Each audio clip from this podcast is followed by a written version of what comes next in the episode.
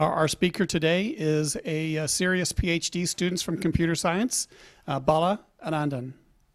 Bala. Yeah, thanks. Uh, uh, thank you everyone for attending. Uh, my talk is going to be on two notions of privacy. So it's uh, secure function evaluation and differential privacy. So let me. Uh, so this is the overview of the talk. So I'll be talking about secure secure function evaluation and a couple of protocols that can be used for securely computing functions and differential privacy. Th- that's the other notion. And finally, I'll be talking about uh, a two-party differentially private computation. So, uh, just a brief idea: the two the two topics here, the secure function evaluation and differential privacy, talks about uh, two different notions of privacy. Uh, basically, the first one talks about how to given a function, how can I compute a function securely? So you're basically given a function.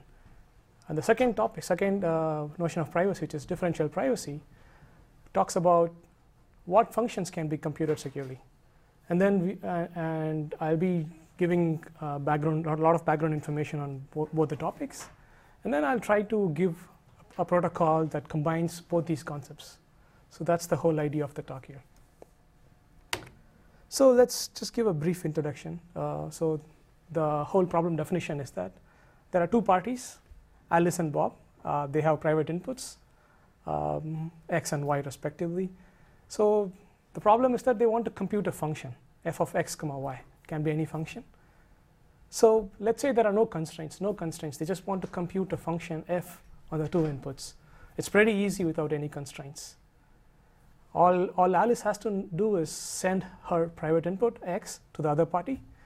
Bob can compute f of x comma y and send it back to the send it back to Alice. So they both have computed. There, there are no constraints. It's an easy problem. Let's say we want to do it securely. So by security, I mean that at the end of the protocol, all they want to do is they want to infer the output, and uh, they don't. Uh, we should not be able to. Uh, we should not reveal any other information other than the function output itself. So. So let's just look a very simple protocol. Alice has a bit, Bob has a bit. They want to compute XOR of their bits. The XOR is the function here. So, so what uh, the protocol I've defined here is that Alice sends the bit x0 to Bob. Bob computes x1 XOR x2 x, x1 XOR x sub sub 0 and he sends it to Alice. Just have a question, is this do you think uh, is this a secure protocol?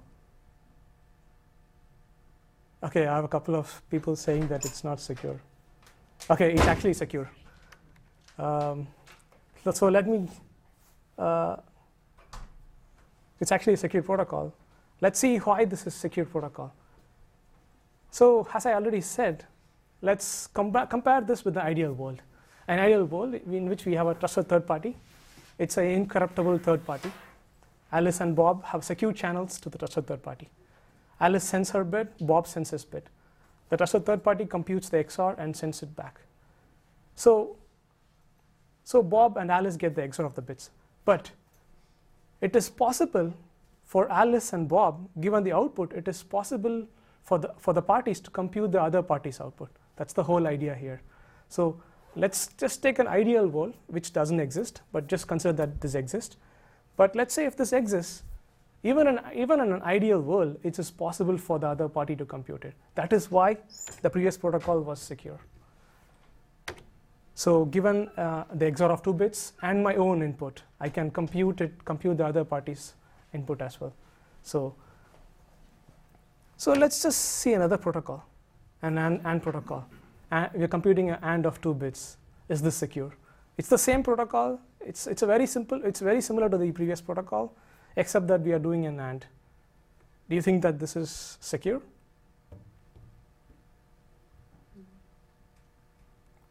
Actually, this is no. This is not secure. Let's see, let's just compare with an ideal world. Let's just see a, a counter example here. Let's say Bob's input is zero. Alice could, Alice input could be anything. So at the end of the out, at the end of the protocol, at the end of the ideal world execution, Bob gets to see zero. At the end of the protocol, Bob cannot compute from, from the output and his own input. He cannot compute the input of the other party. that happened in XOR. XOR you can just compute given an output and, and his own input, his or her own input, we can compute it, but this doesn't happen here. So, so this protocol isn't secure because Bob always gets to see X, X naught, which is Alice's bit X0. But in an ideal execution, this is not possible.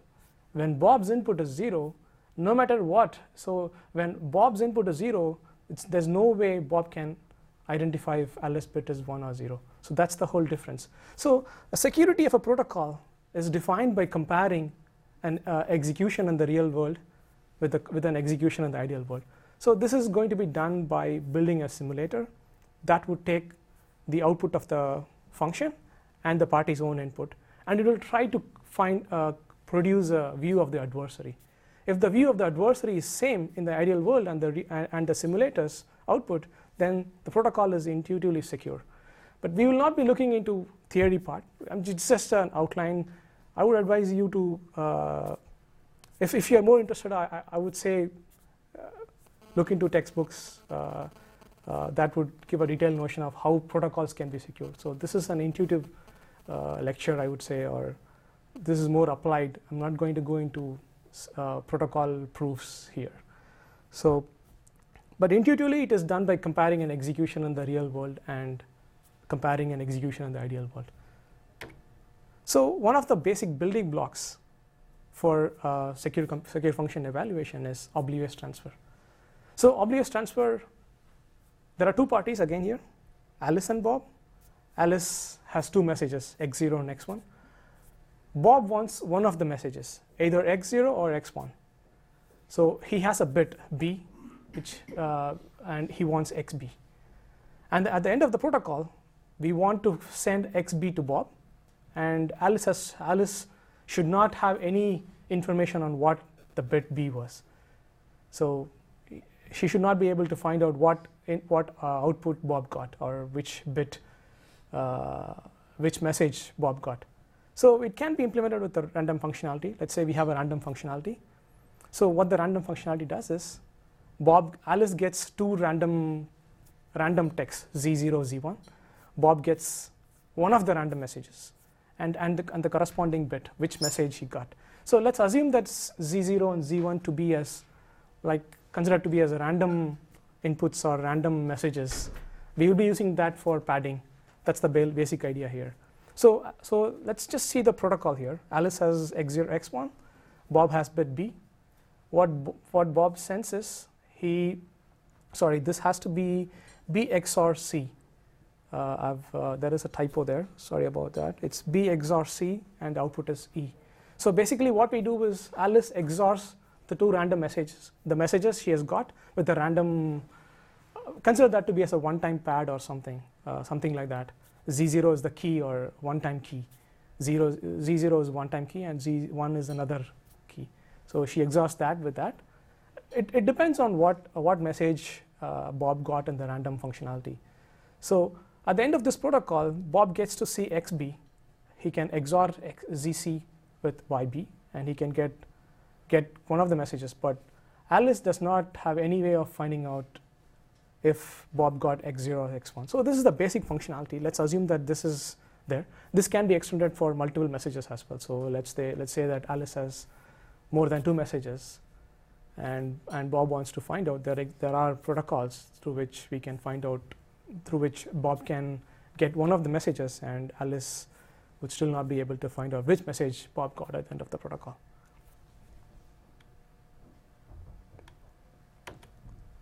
So let's see uh, uh, how, how uh, so that is a building block. Let's just see how AND gate can be implemented. Let's say the function is AND. So we have two input wires for this. Let's say we are, we are considering a simple function here, which is AND of two bits. And let's say there are two, uh, so any gate is going to have one or two inputs and have one output. So in this case, we are considering an AND gate, and there are two corresponding wires here, X and Y. And what we are going to do is to create two keys for each input wire and two keys for each output wire. Basically, what the keys denote is the keys could denote, uh, keys are denoting, uh, denoting 0 or 1. So we, we denote k sub, sub 0x to denote the in, uh, denote zeroth input of wire x. and uh, K1X to denote uh, the bit 1 for the input wire X. And similarly, we do it for all the inputs and outputs. So let's say, so E is an encryption here. Encryption, let's say we have a semantically secure encryption scheme. Uh, the truth table is going to look like this. We are uh, going to have, uh, so we are going to, so when, when any of the input bits is zero, we are going to have an output bit of zero. And similarly, when only when two input bits are one, we have an output of one. So that's why we are going to encrypt K0 sub 0 uh, Z. That is going to be the output. When any of the bits, when any, when any of the input bits correspond to 0. So that is basically K0Y or K0X. So let's say I have, I have uh, let's say uh, I am the evaluator, as the circuit evaluator here, and I know only two keys, only one of the, uh, only two keys of the possible things. So I know one key for X and one key for Y. I can decrypt exactly one row here. There are four rows here, I can exactly decrypt only one of them if I assume a semantically secure encryption scheme. So, so let's say I have uh, 0 and 1, uh, 0 for x and 0 for y. Let's, let's say that I have the keys for them. I can decrypt the first row here and obtain k0, k sub 0 z. So, so I have evaluated the gate. So let's say I'm the evaluator and I obtain this k0 z, k, uh, uh, the key corresponding to the bit 0 of uh, the, uh, the output. I do not know what, uh, what bit it is mapped to. So I'll have to send it to send that key to the corresponding uh, generator, the key or the circuit uh, generator, and obtain the, the mapping of it. So let's just, uh, so this is the basic idea for a single gate, but this can be implemented for any gate because the whole idea is the same because we have an uh, we have a truth table for for a, for a, for a gate and we will be do, we will be encrypting the output keys uh, with all the combinations of uh, input keys basically. And since because I only have one combination of the input wires, I can obtain only one key corresponding to the output. So let's say there are multiple gates. It's pretty similar. So let's say this is the function here. It's, it's an AND of, uh, there are uh, x, y, a, b as the input. And there are, uh, so what, what, at the end of the first execution, uh, I would get k for the, the output for the, the output of the output key corresponding to the y or z. And similarly, if I do it for the second AND gate, I would get the output for the y or c, which I can basically use it for computing the other gates. So it's basically a gate. I do it one gate at a time. Since because we have the output, uh, since because we have the output keys for the previous levels, I can compute the output for the next level. So this is how it is going to happen. So let's let me just outline this uh, protocol. So how can I, how can two parties do it uh, securely? So um, so we can we can represent if there is an algorithm we can represent that as a Boolean circuit. So Alice is without loss of generality. Let's assume that uh, Alice is the circuit generator. So what Alice is going to do is she's going to generate the truth tables for the for the circuit for the function she, uh, she is going to send the garbled circuit to Bob. Bob, so there is one, uh, Alice can construct this circuit because she can randomly pick keys for X, Y, A, and B, even though the input for uh, Y could be Bob's. Let's say that uh, the, the input wire corresponds to Bob's input. She doesn't have to care about it. All she has to do is generate random keys and generate it. But then let's, uh, we are going to use Bob as the circuit evaluator. Bob has to know the key corresponding to his input. He cannot send his input bit to the, uh, Alice and get back the keys because, but then Alice would know his input otherwise. So we, so that's why we introduced the oblivious transfer protocol previously. So Bob, what what he would do is, Alice has two keys corresponding to the two bits. Bob has his input. Bob can pick his pick the keys corresponding to his input without revealing what his input is. So at the end of oblivious transfer, Alice, uh, Bob has keys corresponding to Alice and Bob. Uh, Alice can just send her uh, send the keys corresponding to her input because it's just it's going to be random keys. So Bob cannot find out anything about the mapping. So so Bob Bob has the, all the input keys. He can he can go and evaluate the circuit, At the end of the, at the end of evaluate, evaluation, Bob gets a list of keys corresponding to the output wires.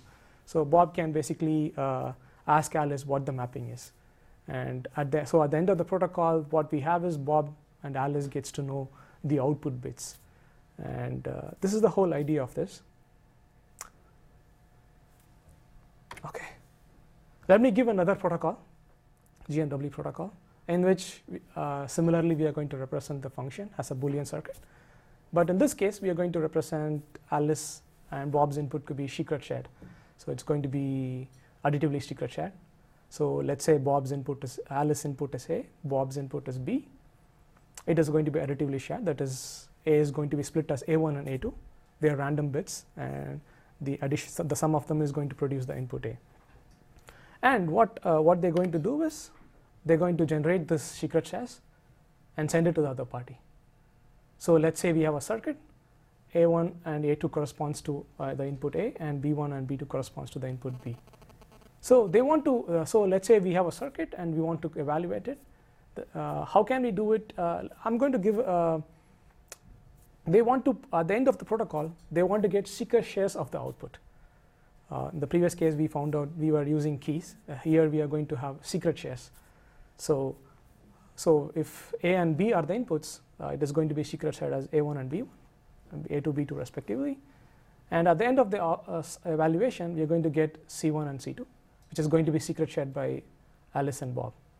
So let's see how we can do it for XOR.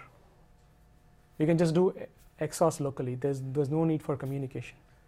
We can just uh, uh, XOR A and B. A, A1 and B1 are the local shares of Alice. And for Bob, it's going to be A2, B2.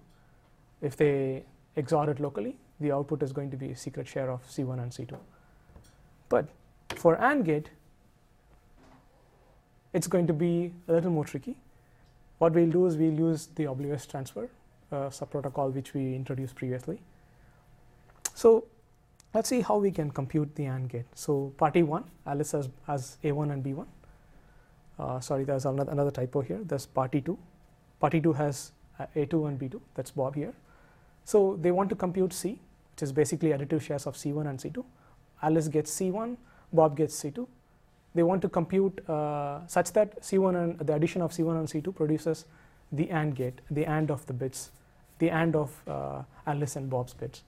So let's just give a simple example for uh, uh what happens if Alice, uh, if Bob's input is 0, 0. So in this case, we want to uh, C1 and C2, C1 plus C2 equal to A1 plus 0 and B1 plus 0.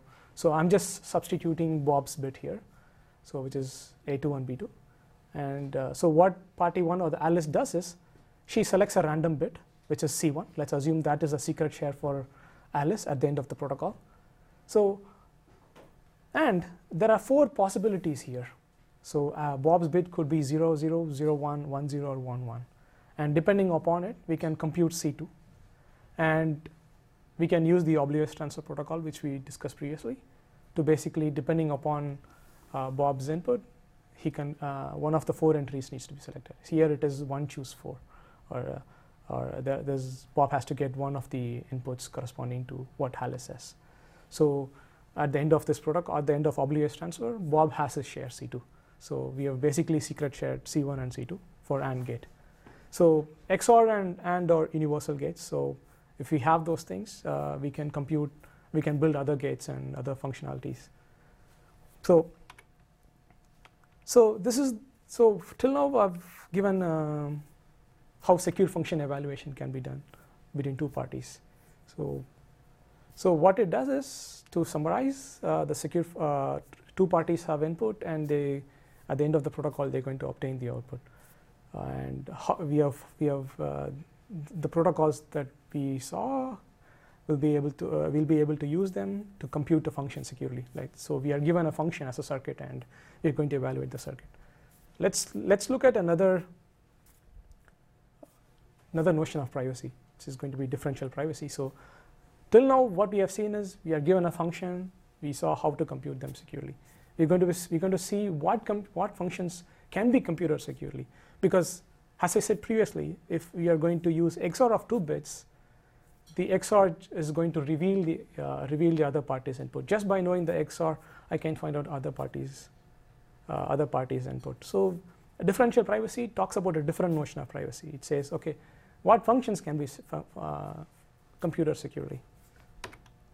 So we'll define the problem definition here. So this, so the whole problem definition here is that there is a database that contains sensitive information, and we want to release statistics or statistical information about the dataset, or reveal the database in some anonymization form or some some privately uh, uh, some some uh, privacy preserving notion. So we want to release them such a way that uh, the people, the public can gain useful, can extract useful knowledge, and at the same time it doesn't compromise the privacy of individuals whose information is contained in the database.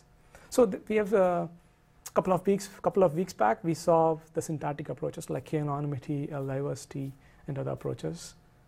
Uh, so basically, they guarantee they are clustering based approaches in which they guarantee an individual or entity is indistinguishable from k other entities, k other entity, k minus 1 entities actually for k anonymity. So uh, similarly, L diversity has its own uh, properties that it has diversity for the sensitive attribute. So, but we also saw that they don't really work well because uh, if adversary has sufficient background information, it is possible for the adversary to break the syntactic approaches or in case where, uh, where, other, where there are multiple releases of the same database, uh, there is no guarantee that uh, it preserves the privacy.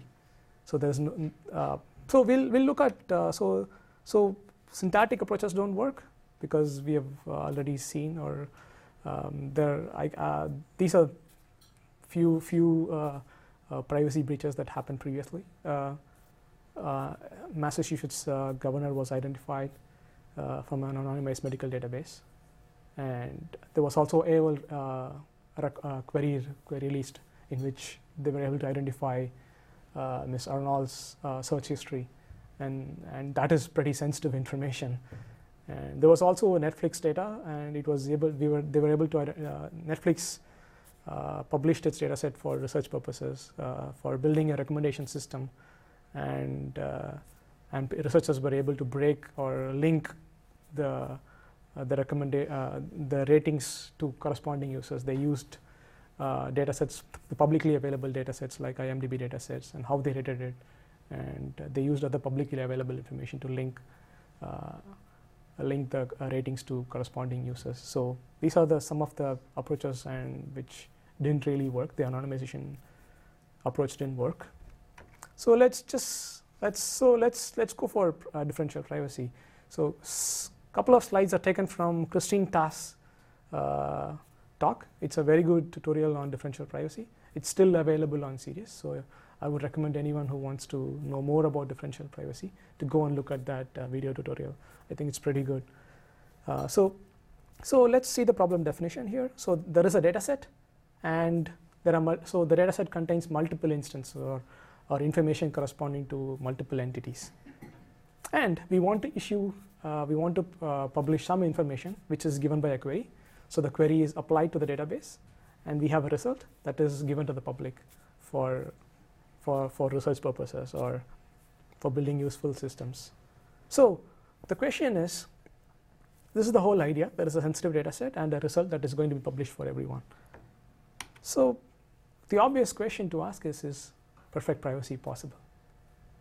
So when, when, when I would say that uh, intuitively, I would say that let's say uh, there are two databases, one with with a, with, with a record containing my, my, my record and another, none, and another database that does not contain my entity. If the results, the query results to both the databases were the same, intuitively I'm, I'm, I'm secure because the database both the databases contain, uh, produce the same result. So anyone seeing the result should not be able to find out if I'm in the database or not. So intuitively this is secure, but it's not possible because if you, you can inductively show that it's, it's the utility is basically, there's no utility in that uh, if you can guarantee that. So perfect privacy is possible, but we can't guarantee any utility. There is zero utility or, or almost no utility.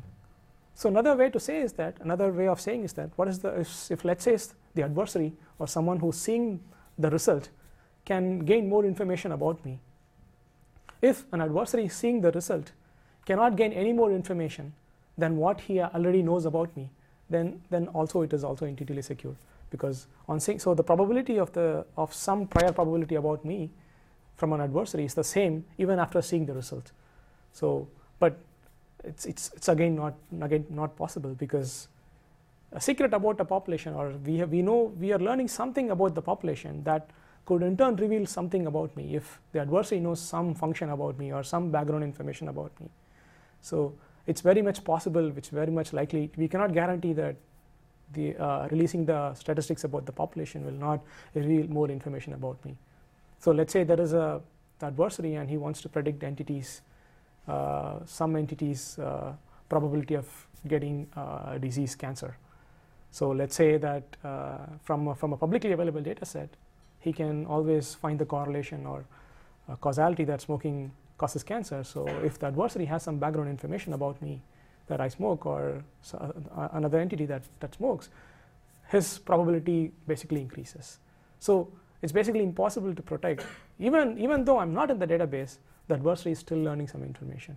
So it doesn't matter if I'm in the database or not.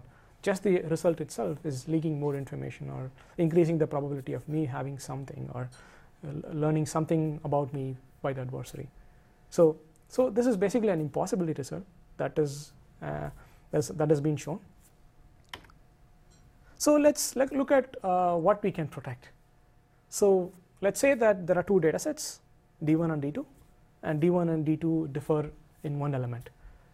And we call a mechanism a differentially private mechanism if for all data sets D1 and D2 that are uh, that are that are neighboring databases neighboring databases which means that they differ in at, uh, at most one one entity or one record the probability of getting any output for all outputs the probability of them getting from the database 1 or database 2 is almost in, is, is, is very close or I would say that it's nearly indistinguishable.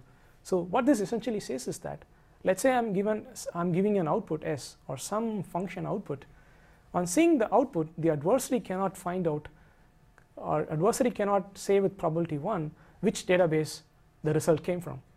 Since because we are considering neighboring databases, the adversary cannot say that the entity which he wants to find information about is actually present in the database from which it was queried or not. So basically it is indistinguishable or cannot infer which database it came from. So, so epsilon is a privacy parameter here.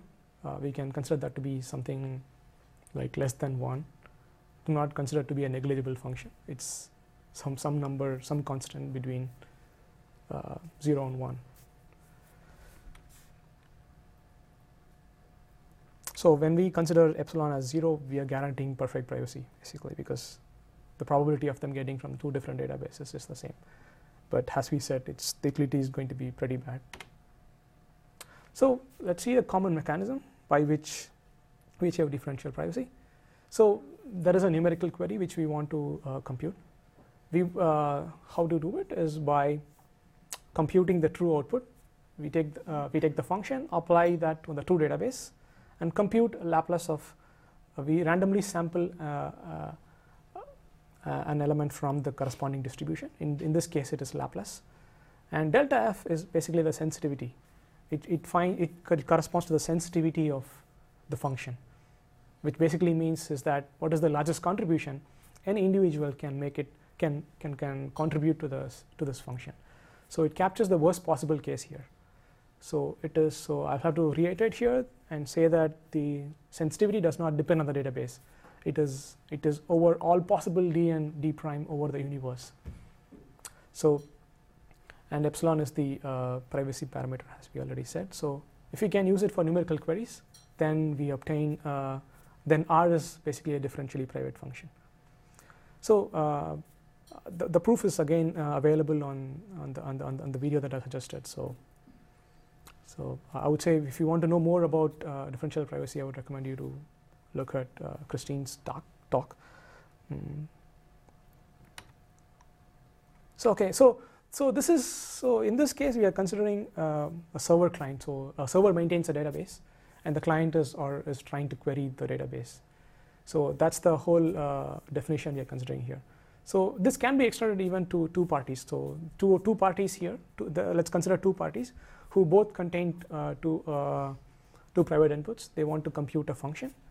Uh, we, can, we, can, we can similarly uh, compute uh, uh, differentially private functions for both the parties and guarantee differential privacy for both the parties basically. So we will we'll see that how, how, how we do how, how, how it can be done. So so all I want to say is that this definition of uh, the definition which which uh, which I gave here is for client server, which can be which has been uh, uh extended to multi parties as well. So that's the whole idea I want to I want to tell. So but we will be seeing how to develop uh, two party differentially private computation. So so to, to give a brief summary again, we saw how to compute a function securely, and we saw what how what what functions can be secu uh, computed secure uh, privately. So we are going to we are going to see how we can combine both these concepts to develop a differentially private computation. So I'm going to introduce some notations here uh, because I'll be using uh, additively homomorphic encryption. The next slide. So uh, so we're going to use a public key and a secret key. The public key uh, is we're going to use an uh, asymmetric encryption scheme and, uh, and an additively homomorphic uh, encryption schemes. There are a few. Uh, so, so we're going to so PK is the public key, SK is the secret key corresponding to it, and we'll be using um, what additive homomorphic encryption is that we are given two encryptions of two messages, and we will be able to compute or take these two ciphertexts and, and do some manipulation over the ciphertext such that we can get an encryption of another ciphertext, which is basically the summation of the the messages that was encrypted by the two messages basically. So here we are having uh, M1 and M2, uh, which basically takes we are applying the dot operator here, which which could be some operation on ciphertext. So let's consider a multiplication operation operation here, but that could differ based upon the encryption scheme which we use. So we are taking two encryptions of two messages, M1 and M2. We apply some operator on it, dot here, and we obtain an encryption of M1 plus M2. So when we decrypt that ciphertext which is obtained, we get M1 and M2 basically. So that's the whole idea.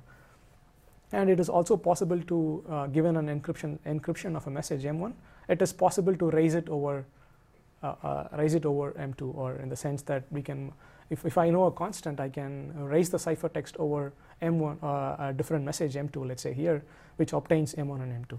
So it is basically taking a, an, uh, uh, taking a ciphertext and then multiplying that by a constant. So basically, we are we would be getting uh, a constant times the encrypted message. So let's just so with this notation, let's just uh, see a simple protocol uh, for Hamming distance. Two parties, Alice and Bob again, have uh, a vector, and they want to compute the Hamming distance between their vectors. Alice creates a public key and secret key, and Alice, what she does is she sends the public key and her corresponding encrypted vector, which is denoted by x tilde. Tilde denotes an encrypted vector, not en so anything that that has a tilde, uh, it is basically encrypted. So uh, Bob takes the encrypted vector x x tilde and uh, he basically computes the XOR of the bits. So if uh, so, it's it's he, he just computes the XOR of the bits and and since because we are using an additive homomorphic uh, encryption scheme, uh, he can sum, sum the encrypted text, which is basically TI. TI is basically the XOR of, of the elements, individual elements in the vector. So when I, when I sum the in, uh, XORed vector, I basically get the Hamming distance. So I can send the encrypted um, Hamming distance to Alice. Uh, Alice can decrypt it and send. So basically at the end of the protocol, both parties get the Hamming distance between the two vectors. Again, as we, as we saw, the output could leak information. If Bob, let's say, has, uh, has knowledge about, has background information about Alice's elements of the vector, let's assume that Bob's, Bob knows everything except for P, the element P. So Bob can just set 0 or 1, and at the end of the protocol, uh, Alice can, uh, Bob can basically get uh, can predict what the what the element was if it was set or not. So that's the example. So we here we are assuming background information. So so Bob has some background information about Alice. So let's take another example in which we don't need background information. Let's consider dot product. So again, uh, Alice has a vector and Bob has a vector, and Bob wants to probe for he can he wants to find out if let's consider this to be as a document or and corresponding element says that if the word is present in the document or not. So Bob wants to find out if a corresponding word is present in the other party's Alice's document. So what he does is he sets he, he is going to probe it by setting 1 to the corresponding element. Here he wants to find out the element corresponding to p. So he sets start to be 1 and everything he initializes everything to be 0. It proceeds similarly, similar to the previous protocol. And at the end of the protocol, Alice and Bob can find out the dot, the, the, the dot product of the two vectors. But Bob, since because he is malicious, he can probe the individual elements and can find out if the element p or in the, in the example that I gave, like in, if the word is present in Alice's document or not. So this is this doesn't require any background information. The whole idea is let's combine differential privacy and SMC now. Security function evaluation. So so let's see how we can combine them now. So Alice, we are just considering the Hamming distance problem here. It, it just uh, it's the same protocol except that Bob is going to generate a random sample uh, R1 he's going to sample it from uh, mean uh, Laplace distribution with mean of 0 and a scale parameter of 1 by epsilon. So 1 is basically the sensitivity. So for any change for, uh, for, for, the, uh, if we, the sensitivity is denoted, uh, it's, it's basically pretty easy to compute because uh, the values can be 1 or 0. So if we remove any entity from or any element from the vector, it's not going to contribute more than 1. So the maximum value that an entity can contribute here is 1. So that's why the sensitivity is 1. And we are going to use epsilon as the uh, uh, privacy parameter. So it proceeds similar to what we did, except that R is also going to be added. So the final, final uh, result is going to be the Hamming distance plus some error, which is, which is randomly selected by Bob. Alice gets the result.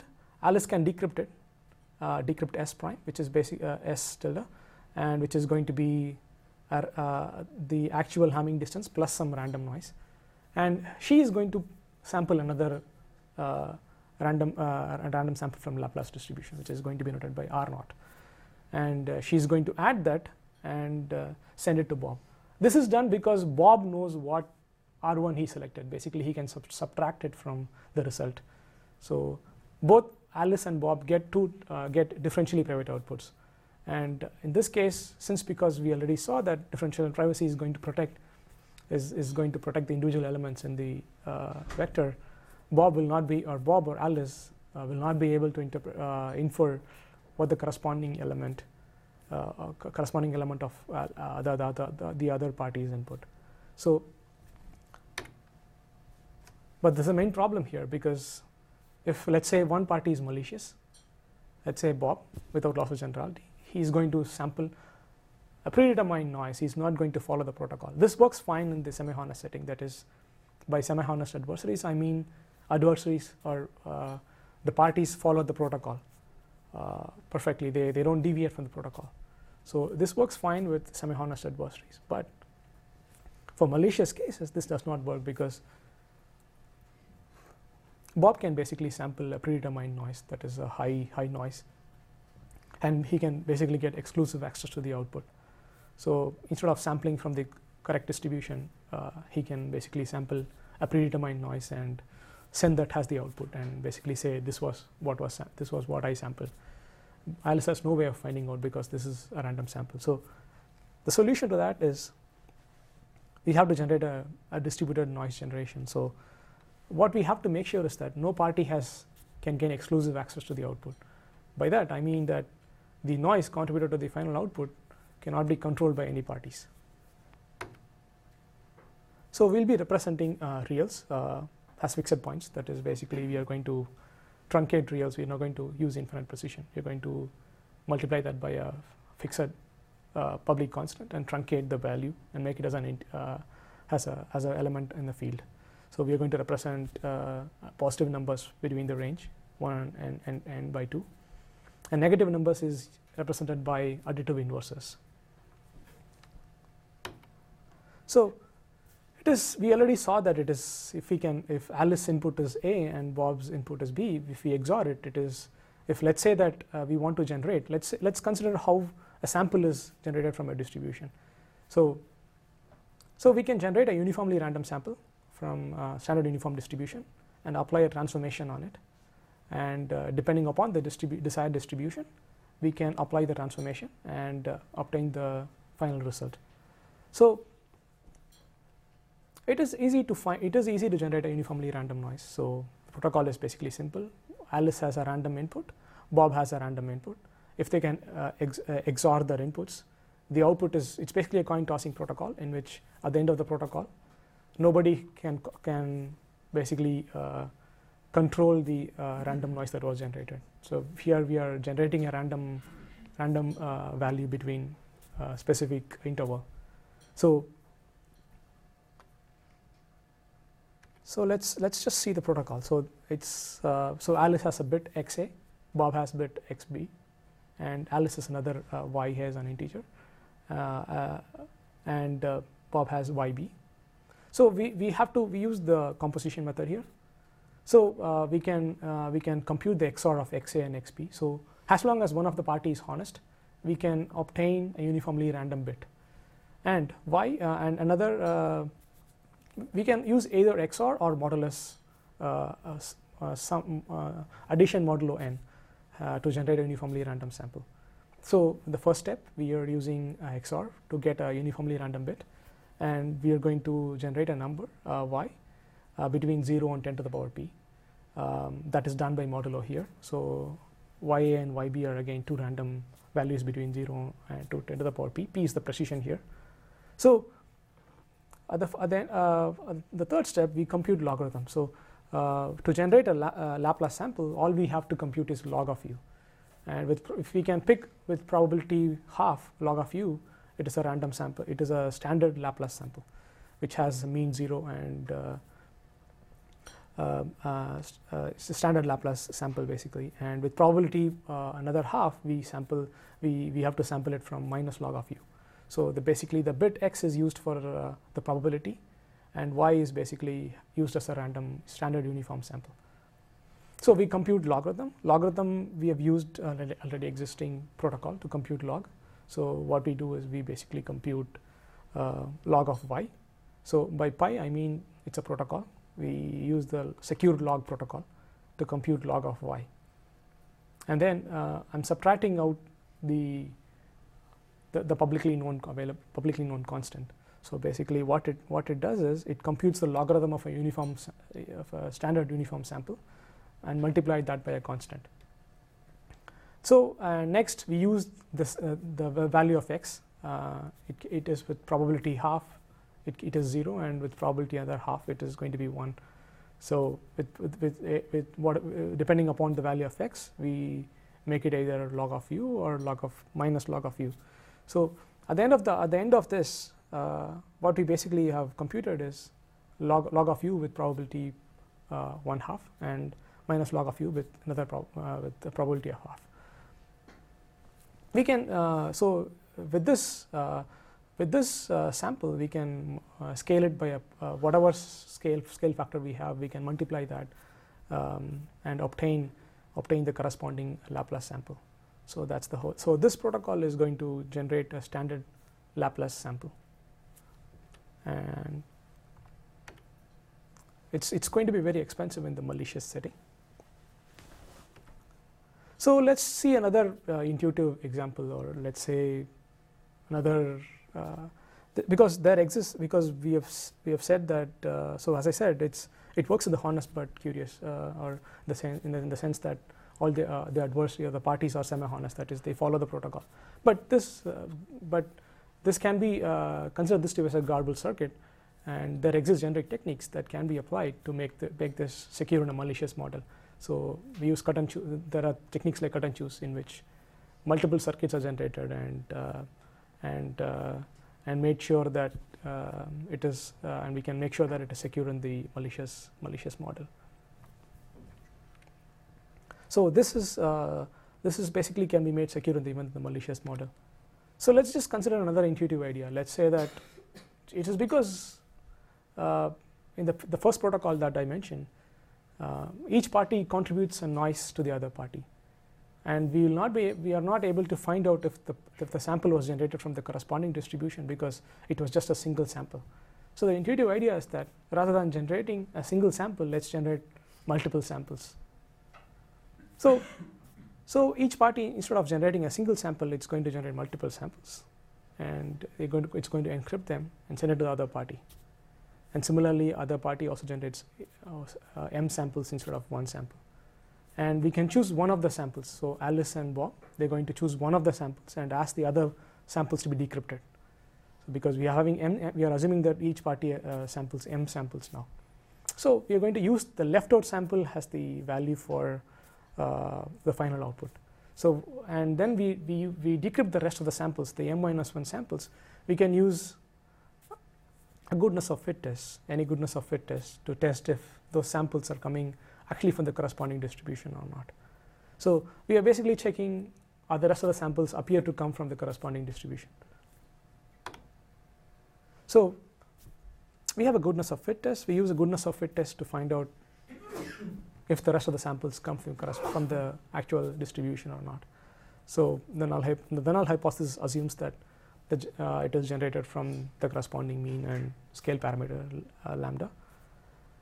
And uh, the null hypothesis, the, opposite, the, the, alternate hypothesis is that it, it, doesn't come from the corresponding distribution. So we can use any test, goodness of fit test to find out, but there is still some probability with which an adversary can cheat. He can basically pick a predetermined noise and hoping that this would be this would not be asked for decryption. So there is still uh, there is a, there is some error. This is, is an error of one over m, uh, by which the adversary is slipping in a predetermined noise and hoping that uh, the other party doesn't ask it. I mean, doesn't choose it for decryption. So this this does not this this gives non-negligible error basically because with non-negligible error, an adversary, a malicious party, can basically uh, control the other party's output.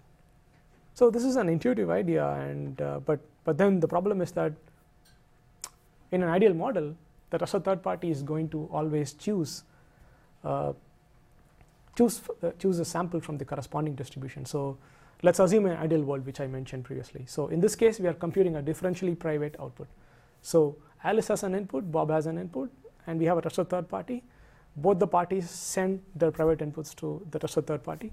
The trusted third party computes the function and samples an uniformly random noise based upon the distribution, uh, probably Laplace here or with, with a, with, a, mean of 0 and whatever function we are trying to compute here, uh, uh, the sensitivity uh, and use that as a sensitivity and and it's going to be since because we are assuming that the trusted third party is incorruptible, it's going to sample from a from the correct distribution. It is going to sample it always from the correct distribution. So we're going to it's, it's pretty easy to see that the previous protocol does not work because we are allowing a cheating probability of 1 over m. At least with 1 over m, it's possible that with 1 over m, one of the parties is going to cheat, or it's possible for a malicious adversary to cheat. But in, a, but in an ideal world, this cannot happen. So, for an ideal model, this, this ideal world, this cannot happen. So, we basically need a, a different proof technique in which we should allow the ideal model to fail with, fail with some certain probability. And, and so, uh, and, and we'll have to allow allow the uh, one of the parties in the ideal model to basically send a corrupted message to the trusted third party, and depending upon it, we'll have to allow the trusted third party to cheat.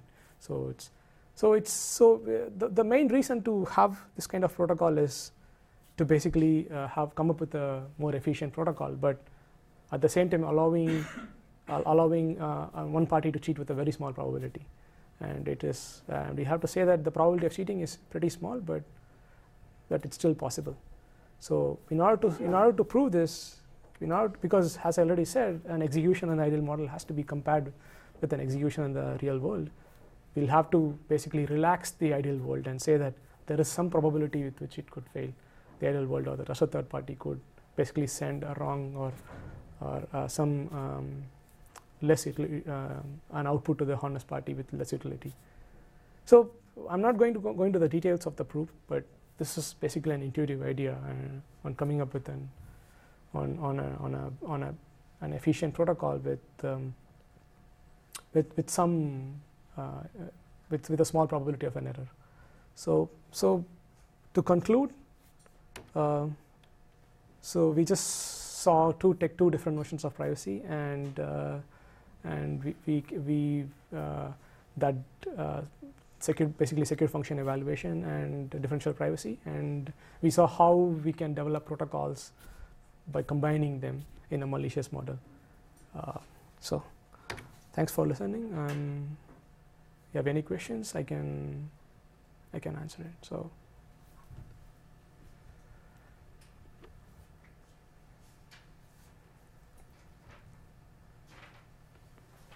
Uh, so do anyone does anyone have any questions that I can answer?